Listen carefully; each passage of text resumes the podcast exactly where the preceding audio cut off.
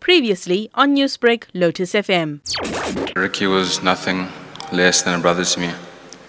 Ricardo had characteristics and values that many of us wish to emulate. He was caring, gentle, humble, humorous, extremely talented, a man of faith, an amazing listener, and had strong love for his family and the people close to him. When Ricky spoke, you listened, not because he was intimidating, but because you were always so intrigued in what he was saying. He was immensely knowledgeable.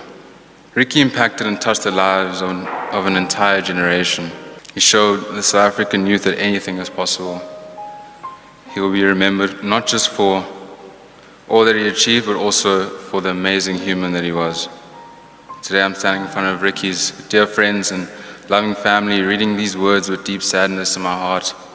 One thing I know for sure is that everyone in this room feels honored and special for knowing the amazing person that Ricky was.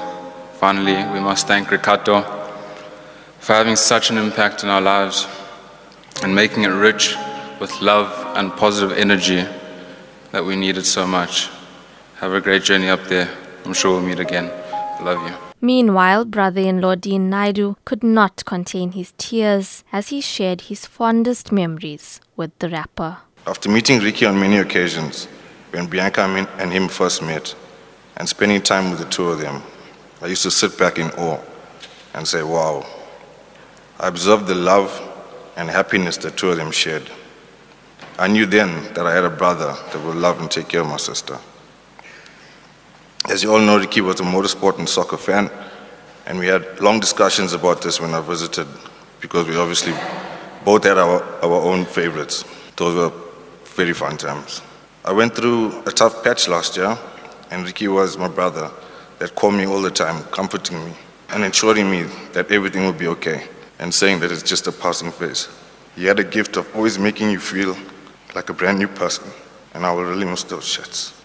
To my sister, Maik, and Jordan, there are no words that I can say to you to comfort you in this difficult period. But there's one thing you know, is that Ricky loved and cared and adored you all. And just remember, I'm only a phone call away. Until we meet again, my brother. I love you.